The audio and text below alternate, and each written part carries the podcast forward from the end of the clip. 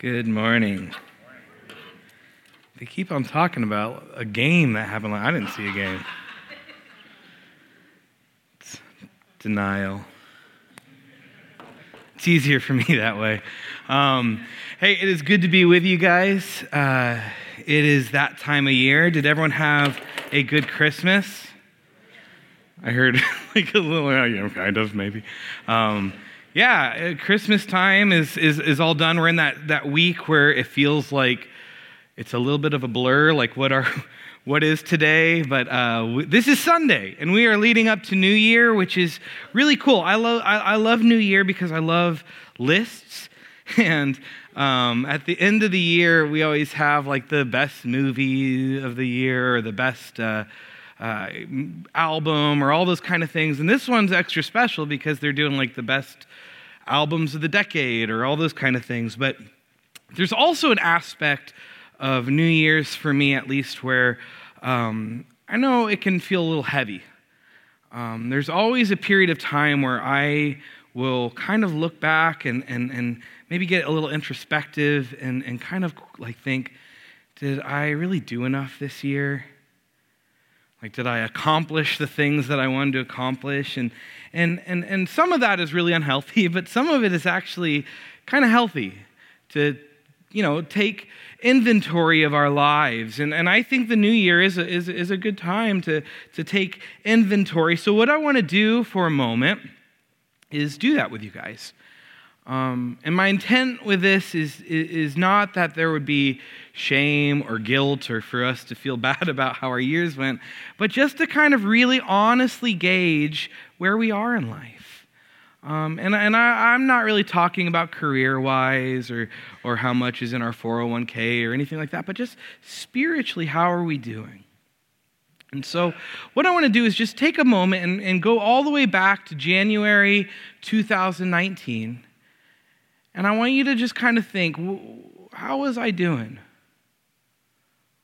Like, what was going on in my life? What were the things that I was passionate about? What was I struggling with? How was my relationship with, with Jesus? And as the months rolled by and there was the highs and the lows and the, the celebrations and the, the difficulties, would you say the, that now, a year later, you don't have to raise your hand, but would you say now you feel like, man, I have really grown? I'm in a, and I'm in a better place than I was a year ago. Maybe for some of you, you would say that. Maybe for some of you, you look past um, at the past year and think, you know, I'm actually not doing very well. I'm actually, I was doing better last year and I've kind of uh, walked away a little bit or I've drifted. Maybe for a lot of you, I know this is most common in my life, as I just kind of think, ah, I'm kind of in the same spot. I haven't really grown or uh, fallen away. I've just kind of stagnated a little bit. And, and, and the reason that I, I say this is, again, not for us to feel shame or for us to feel guilt, um, but the call of a Christian, the call of a follower of Jesus, is to be a disciple. And that, that is the, the Bible tells us that we are called to be disciples. And a disciple essentially is someone who models their life after another and chooses to, to attach their life to someone else to follow them. And so, what it would look like for us to be disciples of Jesus would be we would be regularly growing more and more like Jesus that our lives would, would begin to transform to look more like Jesus, and we would attach our lives to Him, that, that when He would call us to do things, we would regularly be saying, Yes, Jesus, I will do that. Or, Yes, Jesus, I, will, I, I won't do this anymore. And so the question would be for you do you see your life growing as a disciple? Because, because the disciple life is in an ever state of, of change, of growth. And, and again, like, I, I don't say this so that we think, man, I'm not really growing, but, but, but there should be this question like, am I growing or not? I love how James puts it in chapter one. He says, Do not merely listen to the word and so deceive yourselves, do what it says. Do what it says. I think James was hitting on something that was apparently really popular in the first century that is definitely really popular now is where we look at our faith we look at going to church we look at reading the bible as all these things where it's if i am gathering information if i am learning more about jesus then i'm doing well. And so we go to church and we hear something important we store it away and we say that's important. That's good and i know more about jesus uh, today than I did yesterday. But, but James is hitting on something like if it doesn't change the way you live, then it's not really important and you're kind of deceiving yourself. That the life of a disciple is not just simply learning more about God, it's, it's actually growing and changing and to, to be more like Jesus. And so it's important to take inventory. Am I growing? Am I drifting away? Am I stagnating? And here's the good news the good news is no matter what, how you would answer that question, whether you say, I've really grown or I've really kind of drifted away or I've just stagnated, no matter how you answer that question, we are all in the same boat. We are all in the same boat because the, the call of a disciple is a daily call. And we all have the same opportunity today to say yes to Jesus that we did yesterday and that we will tomorrow. So, no matter what you've done, no matter how bad your year has been, no matter, you know, like it, it could have been awful or it could have been great, we are all in the same boat that we can say, Jesus, I'm saying yes to you today. And I'm, I'm choosing to be your disciple today. And it's, it's the Bible tells us that his mercies are new every morning. There's no pit that's too deep for him.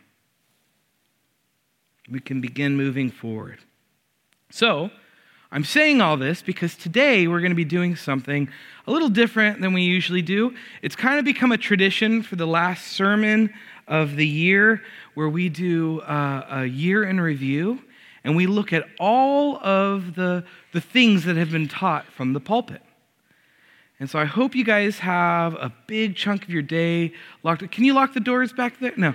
Uh, we're going to go through this quickly. We're going to take a bird's eye view of all of the, the sermon series that we looked at, just to, to, to, to, to, to remind you. And I, and, and, and I want to say, as one of the pastors who's on the preaching team, we, we talk a lot about what we're going to preach and we, we discuss it, and, and, and even more than that, we really, really pray about it. There's a lot of prayer and consideration that goes into the things that we preach about. And, and, there, and, and really, what we're praying is God, we know that you're doing something in this church. We know that you are active and that you are already moving. Would you guide us and help us preach about the things that you're already doing? And again, we don't want to just give teachings that fill you up with, with head knowledge, but we want to give you things that actually help you live, help you live the disciple life. And so, the reason we're going to go through the sermon series, hopefully, you will uh, hear something that you think, oh man, that challenged me. Or I remember when we talked about that, I felt God convicted me, or I felt God was encouraging me to step out in this way. And, and hopefully, this will act as kind of a reminder of the things that God was doing in your life over the past year.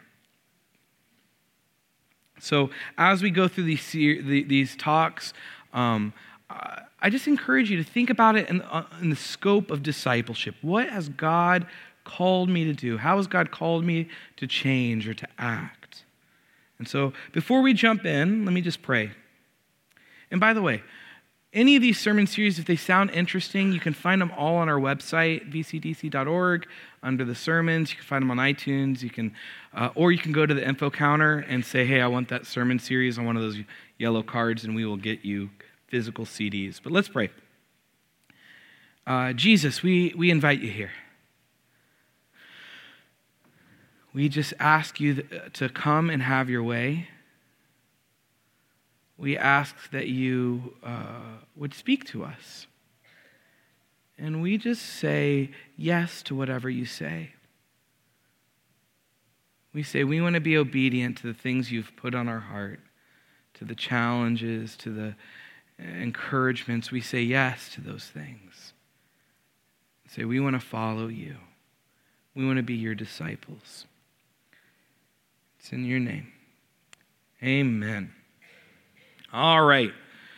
So, our first sermon series of the year of 2019, drumroll please, it was a series called Connect 4. Connect 4. This was back in January. We did a series on the four connects of this church. And what the four connects are is we really believe that we uh, were made, we were designed to, to be in connection, that we are designed to connect. Um, and, and, and, in four primary ways. The first uh, way that we believe that we were created to have connection is with a connection to God a connection to God. And so we feel like our job as a church is to come alongside of you, to assist you in these connections, to help you make these connections more. But our primary one, the one that we hope you make more than any other, is a connection to God. We believe that this is the first and most important connection. All of the other connections, all of the other things that we do should flow out of a connection to God. We believe that intimacy with, with God is the most important thing that we are, we are called to do, that we are made to do. We, we think, I, I really, when you come to this church, I hope you like the worship. I hope you like the teachings. I hope you make some friends. All those things are great. But really, what I hope most of all is that you meet God and you connect with Him more and more, and that your relationship with Him grows. And so that's the first one. The second connection is a connection to your purpose. See, we believe that the Bible teaches that you were made on purpose for a purpose. That when God made you, He thought this is a really good idea. You weren't an accident, you weren't a mistake.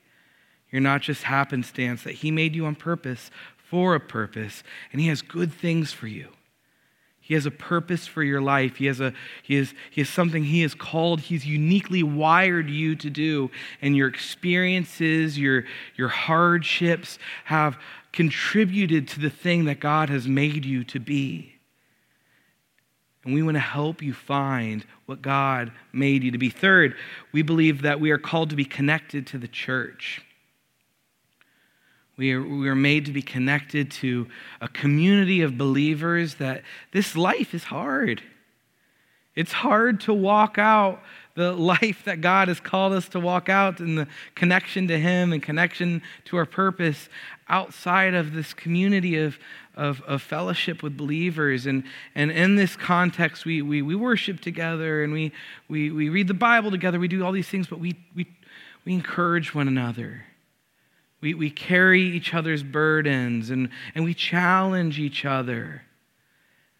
And, and, and, and we, we walk through this life together, but we're called to be connected to God, to connect to our purpose, and connect to, to one another in the church. And, and then finally, uh, we want to help you connect to the community. And uh, we don't really want to be a secret club. We don't want to be a club of people that just pat each other on the back and, and you know, build, you know, walls and lock the doors and keep people away. We want to be people who are actively going into our communities and loving our communities, serving our communities, sharing the gospel with our communities, where we work, live, and, and play, and then on to the, the ends of the earth, the greater community. We believe that those four connections are really the primary reasons that this church exists. And, and, and, and maybe during that series, or maybe even right now, there is some maybe a tension, maybe a challenge that you felt. Maybe there was a call to discipleship in there that you felt like, man, my connection to God has been like the, not the primary connection, it's been like the third thing. And I really need to press into that. Or maybe it was connecting to the church. Maybe, maybe you felt, you know, convicted, like I need to get involved in a small group. Or I need to make, you know, coming to church on the weekend more important. Or I, I, I really want to take the connections I have with the people here in this church from like kind of the surface level to like the next level and, and, and, and form deeper bonds with people. I don't know, it could have been any number of things, but, but that you would listen to those stirrings and say yes to Jesus in them. And just as a plug uh, for next week, we're, next week we're starting a new series. It's going to be called Disconnected, and it is kind of like the flip side of this. I think most of us would agree that, yeah, I, know I'm created to be in relationship with God, and I know I'm supposed to be connected to the church, and all those things you said, they sound good, but why is it so hard to do those things? Why is it so difficult? And so next week, we're going to start the, a series on why it's so hard and, and, and really practical things that we can do to, to, to, to really form those connections. So that was the first series. It was Connect 4. The next series we did was in February. It was a series called Real Life. Life Lessons from First John. This was a, a, look at the letter, the book in the Bible called First John. It's in the New Testament. It was written by the Apostle John. Um, and this is a really cool, cool book. I really enjoy it.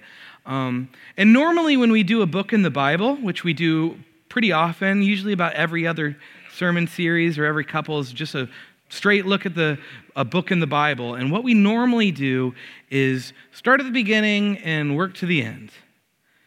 But we didn't do that in 1 John because if you remember, 1 John was written in a really unique way. Where if we look at some of the other letters in the New Testament, it would be very linear, like there is a thesis statement, and then this point, and then this point, and then this point. Uh, First John was written kind of like a wheel that there's these kind of four points that John was getting at kind of over and over again and hitting them in different ways and trying to get his point across in this kind of circular way. And so, so we took these four major themes. The first theme was that we have a real Jesus. It was real Jesus, and that he was really the Son of God and he really came to earth and he really died for us and he really wants to have a relationship with us.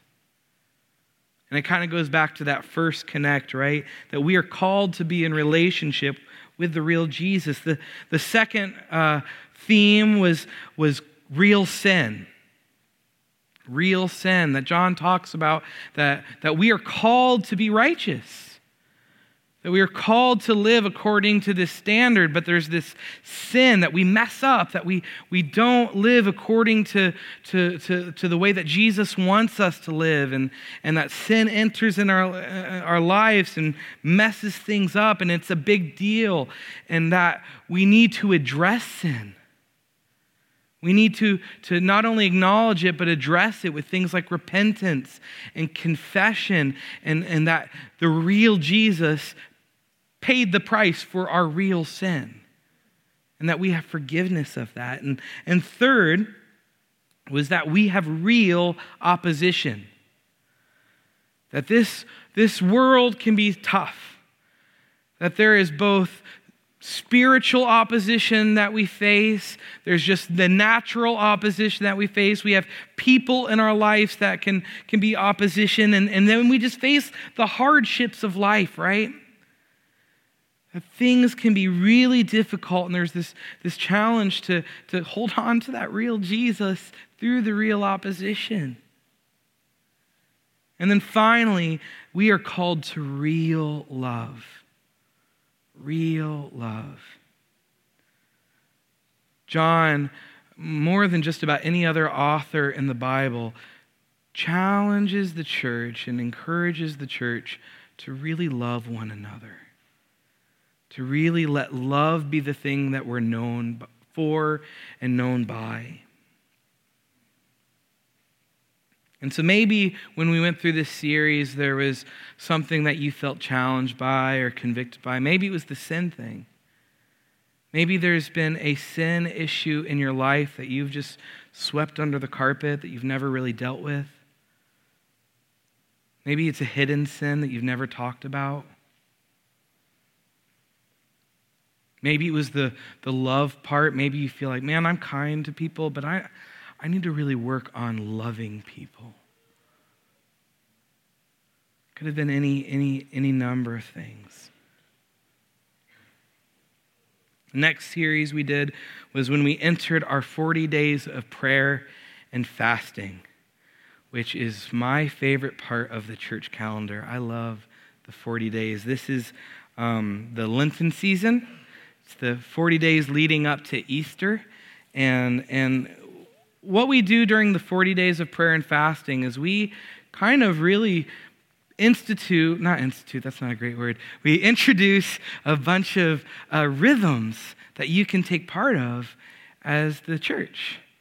And we have these Friday night gatherings where we will do some contemplative stuff or some worship or all kinds of things. And, and then we invite you into a season of, of, of prayer and, and fasting, and we give you Bible things, so we're all reading the same things, and, and we give you prayer guides, so we're all kind of praying for the same things. It's really cool.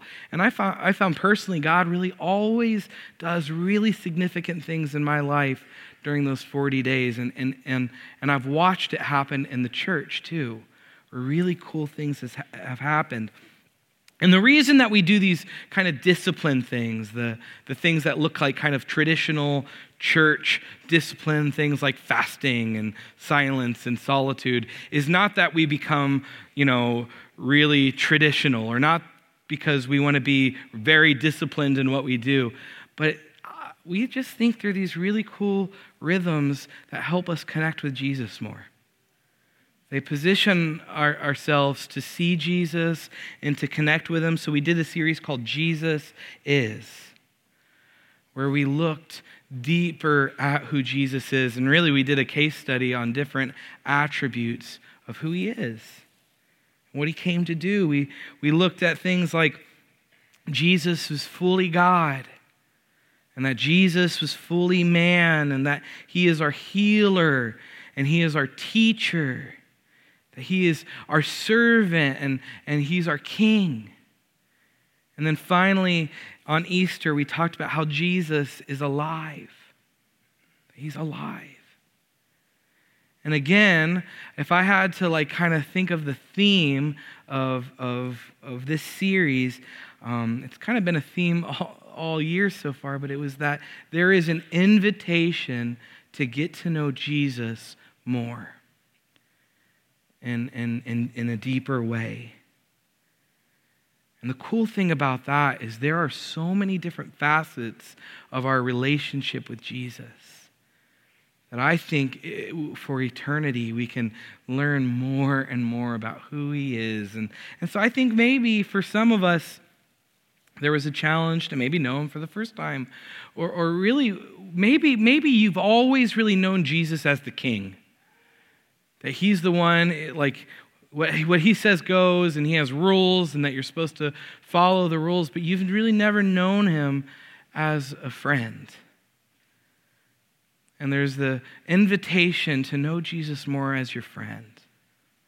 Or maybe it's the opposite. Maybe you've always known him as your buddy, and he's like, hey, maybe you need to start thinking me, of me as the king, too. That I, I, I get to say what's right and what's wrong. But either way, there's, there's an invitation to know him more. The next series we did was maybe uh, one of the, it was definitely one of the most popular series we did. Um, it was a series called Redeeming Love. And I think people really enjoy this one. This was a, a, a look at the book of Ruth. And I love that book. It's in the Old Testament. Um, it's the story about Naomi and Ruth.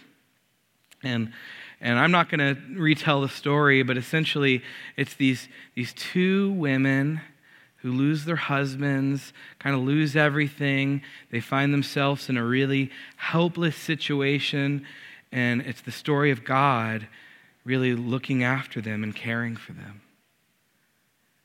And it, it, I mean, honestly, it's the story of these two immigrant, poor um, widows and the sovereignty of God and the care of God to say, not only am I going to look after you, but I'm going to redeem you.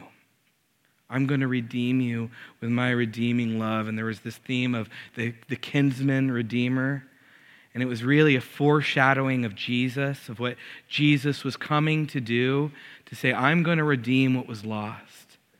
I'm going to redeem what was, what was broken. And it shows us how God was behind the scenes. Uh, we're always working, always in control, even when it seemed crazy and hopeless.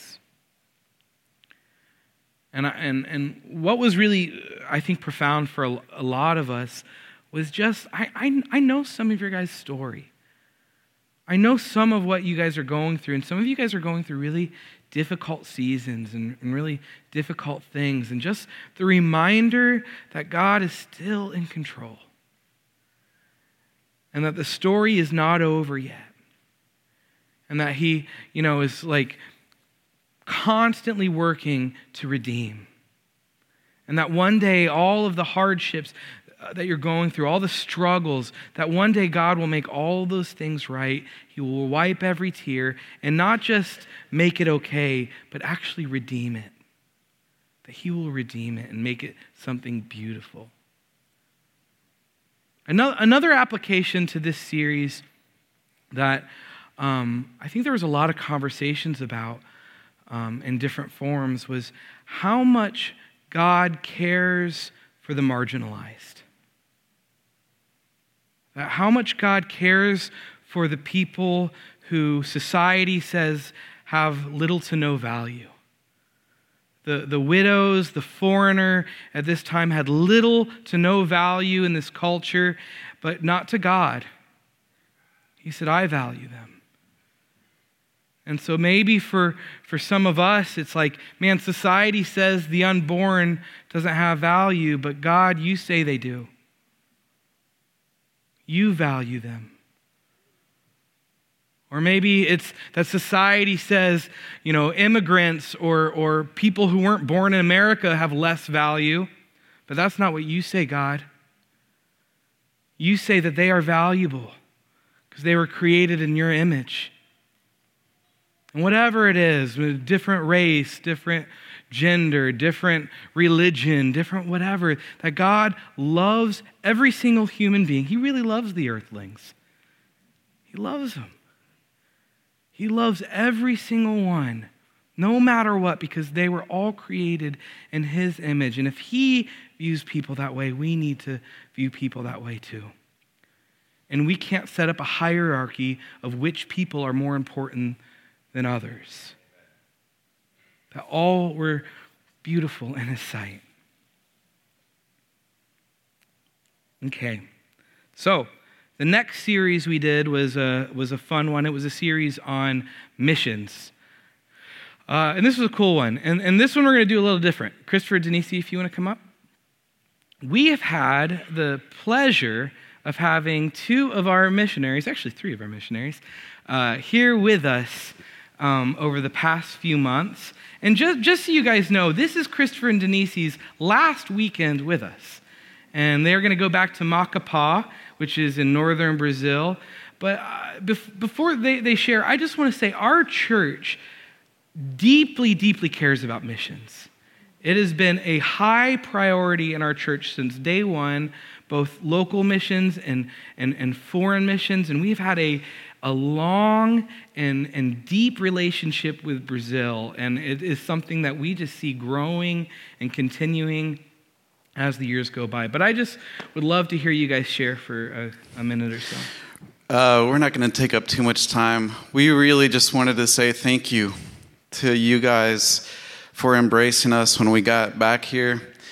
we came back, we were feeling pretty worn down, and I, I feel much more refreshed now. We're, we're so excited to get back. We feel like God kind of, uh, instilled in us what He was planning on instilling in us uh, during our time back here in the States. And I also wanted to say, we look at ourselves and what we're doing in Brazil as an extension from this church. We still feel part, like this is our church, uh, our, our church home, that we're an arm from this church in Macapá, planting churches there.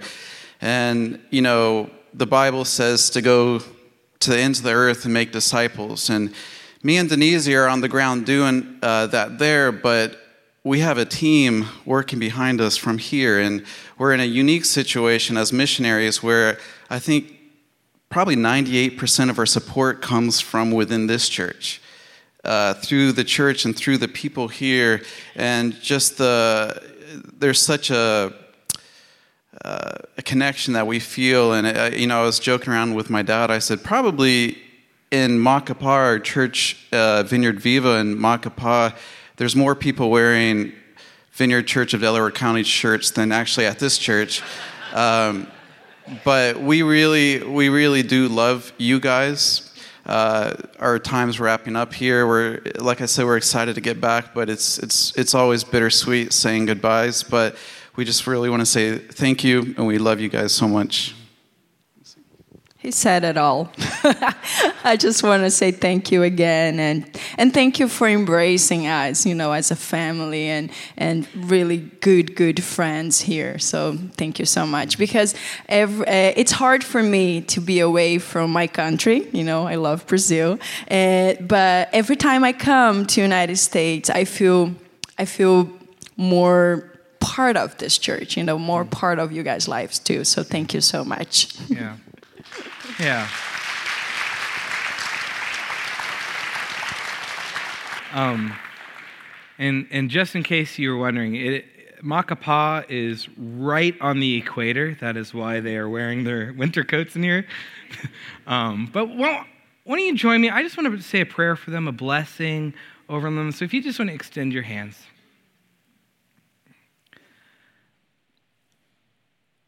Lord, we, we thank you for Christopher and Denise. We thank you that they gave you their yes, that they said yes to you. And we just, we bless that, we affirm that. Lord, and we thank you for the work that you are doing in Macapá and that you've invited um, all of us to be a part of that in some way. But would you, um, would you just bless that work? Would you bring them people? Would you bring them resources? Lord, we just ask for your, uh, your fruit that only you can produce. We just ask this next week would be um, not too chaotic as they prepare to go back, and we just pray for their travels back home, and and then just kind of reconnecting when it when it be uh, uh, too difficult.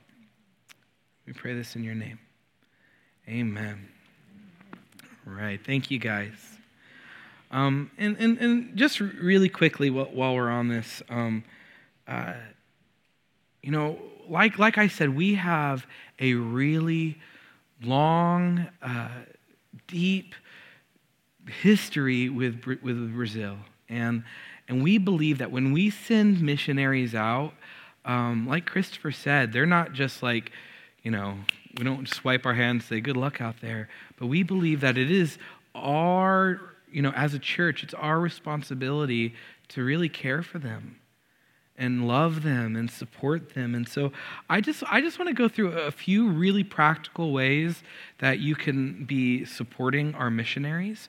Um, particularly Christopher and Denise, since they're going back home today, but Bob as well, and the Kubakis in Angola. But one is is to be praying for them. Um, I just, um, I firmly believe that there is power in prayer. There's a lot of power in prayer. And if we just really commit to keeping them in our prayers, it, it would be just amazing. And, and, by the way, there's a mailing list on the info counter. And if you if you want to sign up for it, they send out like a monthly newsletter of what's going on, and they actually tell us, here's how you can be praying for us. And I, I just have found that to be really helpful into knowing, like, oh, they need prayer for this specific need. I'll be praying for that. And so I encourage you, sign up for their mailing list. Let them know that you've read it and, and, and be praying for them. Uh, another, another way that you could, you could get involved in supporting is to, to maybe go down and see what they're doing and to participate a little bit in what they're doing. And, and I just want to say, uh, we're, we're, we're almost compiled a team. We've almost file, finalized it, but we're going down um, at the beginning of the summer um, to Macapá to kind of just be with them and to support what they're doing. And so, if that is something that you're interested in, there are a few spots still available on the team. Um, come find me after the service and let me know that you're interested um, and, and we'll get you the information about that. And then, and then finally, just really practically, um, just helping financially. Uh, you know, committing to contribute to them financially. Uh, like, like Christopher said, their 98% of, our, of their support comes from you guys. And so the more people who are giving you know, little bits of what, of what they can afford to give, the better. It's, it's way better than just having a few people giving large amounts. Because if we're all just contributing, like, hey, man, I'll give up a couple cups of coffee a month to, to help them do what they're doing, because there are real needs down there um, and, and, and, and real things that, you know, a little bit of money can go a long way. So I want to encourage you to, to, to commit to contributing to them. And if that's something you're interested in, there are cards out there that you can grab, and it has a link of where you can go. It also works as a prayer card, so you remember to pray for them. You can also go to our website. There's a tab called Missions, and it'll it'll walk you through and how to contribute. But yeah, we are really thankful to get to spend some time with them. All right. So, jumping back into our series, the next series that we did was, I think, the most popular one. It was my favorite. Um, it was a series called Redefined. Um, and, and this was a, a look at the Sermon on the Mount. And the Sermon on the Mount is a sermon that Jesus gave. It's probably the most famous sermon ever given. And he gives this sermon to his disciples. And he called his disciples away from the larger crowd and said, Hey, I want to talk to you guys. And I want to tell you guys what it really looks like to be a disciple. And I think it's a very, very, very important message that Jesus gives here. And really, what he does is he redefines just about everything. He, he, he says, You know, you guys think power is, is, looks like this. You guys think power looks like this, but real power looks like this. Or you think success looks like this, but it really looks like this. Or you think morality looks this way, but it really looks this way. And he really goes on to redefine the way people thought about life. And he, and he showed people the real way, the way that it had always been, but the way, you know, we, we maybe got off track. He says, This is how it really is. And if I had to kind of boil down the Sermon on the Mount to kind of one thing, which is really difficult, it's, it's this idea that Jesus was trying to uh, make an argument that, that religion doesn't get you anywhere. And he was, he was setting up this stage that religion is pointless.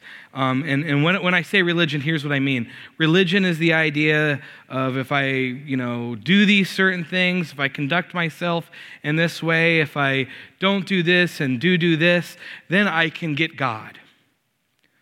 Or if I can somehow do enough good, then I'll get to go to heaven. Or if I avoid enough bad, then God will be pleased with me. And the way that Jesus does this is he really sets this foundation of what his standard is. And he actually uh, gives a way higher standard than uh, what anyone else would have expected. Like the Pharisees, who were the religious leaders at the time, were very moral, religious people. And he was basically saying, listen, they're not even good enough. My standard is way higher. Like they'll say, don't kill, and they'll avoid that. But really, if you have hate in your heart, then you're guilty. Or he says, you know, like you say, don't commit adultery, but if you lust after someone in your heart, then you're guilty. And he actually, at one point, calls us to be perfect.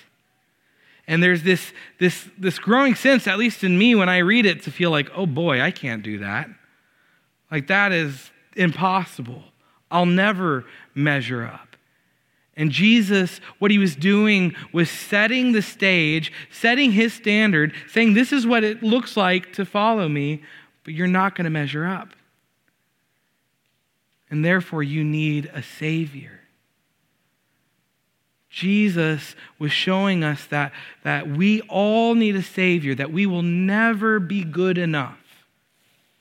We will never uh, earn Jesus' love, we'll never earn his affection, but he freely gives it to us. He freely gives it to us. And I got to be honest with you, um, this series like really did something in my heart. Like it really kind of wrecked me a little bit. Where I just realized how much of my life had been trying to earn God's affection. Like I, I accepted his salvation as a free gift, but then I would, I would constantly be saying, if I work hard enough, then you'll be proud of me. And if I do enough in ministry, then you'll think I'm good. And, and, and, and maybe it wasn't at the forefront of, my mind, but it was just really deep in my core. And God is just in this uh, active place of really addressing that and saying, let's, let's, let's move past this. Let's work through this because I love you. You don't have to earn my love. And so maybe for you, it's something, it's something similar. God is saying, You don't have to earn anything from me, that I just want to give it to you, that it's a free gift for you. That was the Sermon on the Mount. And I encourage you, if you didn't listen to that one, to go back and listen to that series because I loved it. Then uh, we did a series on worship. We're wrapping up. We just got a couple more. Remember, the, the, we talked about worship is something that we are always doing. That worship is something that we are always doing. The word worship comes from the word worthship, and essentially it's what we are giving worth to, what we are saying has value. And worship is what we say has the most value, right? This is what I worship. It's the thing that has the most value. And so, constantly in our lives, uh, we are worshiping. We are saying this is what has the most value. And it could be your career, it could be fitness, it could be finances, it could be love or relationships, it could be any variety of things. But Jesus says, I need to be the thing that you are worshiping. I need to be the, the top thing. And, and remember, we talked about indirect worship and direct worship, and we talked about the worship pie. And if you weren't here, uh, worship pie is delicious. Um, that's totally confusing, and I'm sorry. Go back and listen to it. But we talked about how um, just a small sliver of the pie is kind of what we do here, where we sing, and, and, and, but, but how important that sliver is, and how important the big piece is as well. But they feed off of one another. And, and just for a second, that small sliver, I just want to say, I remember during those two weeks, where we talked about how the Bible has this mandate that we would be an expressive, responsive people, that we would shout and we would sing and we would clap and we would kneel and we would lift our hands, that it's all throughout the Bible. When we did that, it was like an eruption in here. Like, I watched you guys. You guys were, were we were loud, we sang. And, and I just want to encourage us to not forget that. That God is, is, is challenging us and encouraging us that, that we can be expressive.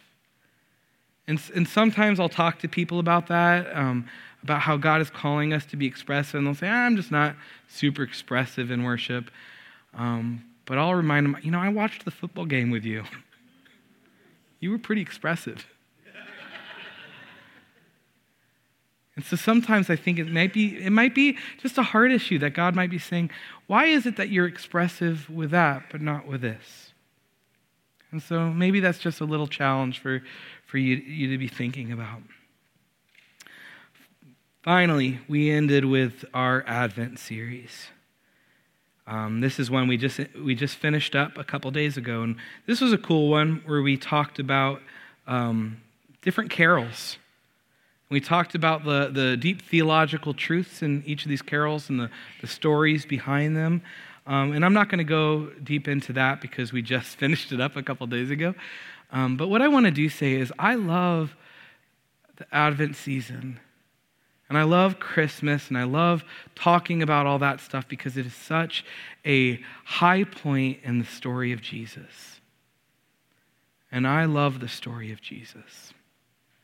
It's, it's my favorite story. And I know as I look out that um, you all are living out different stories.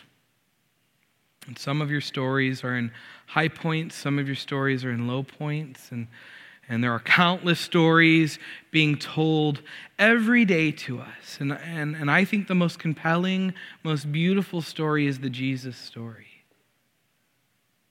And it's a story about a, a God who created out of his abundant love he created the universe and the expanses of space and, you know, galaxies and stars and all these beautiful things. And, and the most beautiful thing, the thing he loved the most that he created, was uh, humans. And he said, Those other things are good, but this is really, really good. He loves people, and he loved them so much. Like we said, he loves the earthlings for some reason. And the people that he loved so much rebelled against him. They turned their back on him and chose to, to live life their way and, and to abandon him. And instead of uh, God saying, okay, then you guys do what you want, he said, I'm going to fix this. I'm going to make this right that wedge that formed between God and man, and that wedge that actually formed between all of those connections that we are called to make, Jesus said, I'm going to fix this. And, and the way he came to fix it was he left heaven and came to earth, born in a manger, and lived a perfect life, a humble but perfect life a life that, that we are called to live, uh, the, the standard of righteousness that we are called to live, but we all fall short. He lived that life. And the Bible tells us that the, the penalty, the, the wages of our sin is death, that, that we all have rebelled. We all have fallen short of that standard. And, and Jesus says, um, but you don't have to pay that price. You do not have to pay that penalty. I will pay the penalty. And all you need to do is just accept it as a free gift. And I love that story. I love that story. And maybe for some of you, the challenge was for you to accept that free gift. And maybe for some of you, it was, I've accepted that free gift, but it hasn't changed me. And Jesus is inviting you to not only just accept that free gift, but to just step into the life of being a disciple. Because not only did he save you from something, he didn't just save you from the penalty of sin, he saved you for something. For that purpose, he made you to live for. And so the invitation is to start stepping in to that purpose, to connect with Him, to connect with His, his calling, to connect with His church, and connect to His great reconciliation mission, His redeeming love mission to bring the world back to Himself. And so here's how I want to end. Can we stand?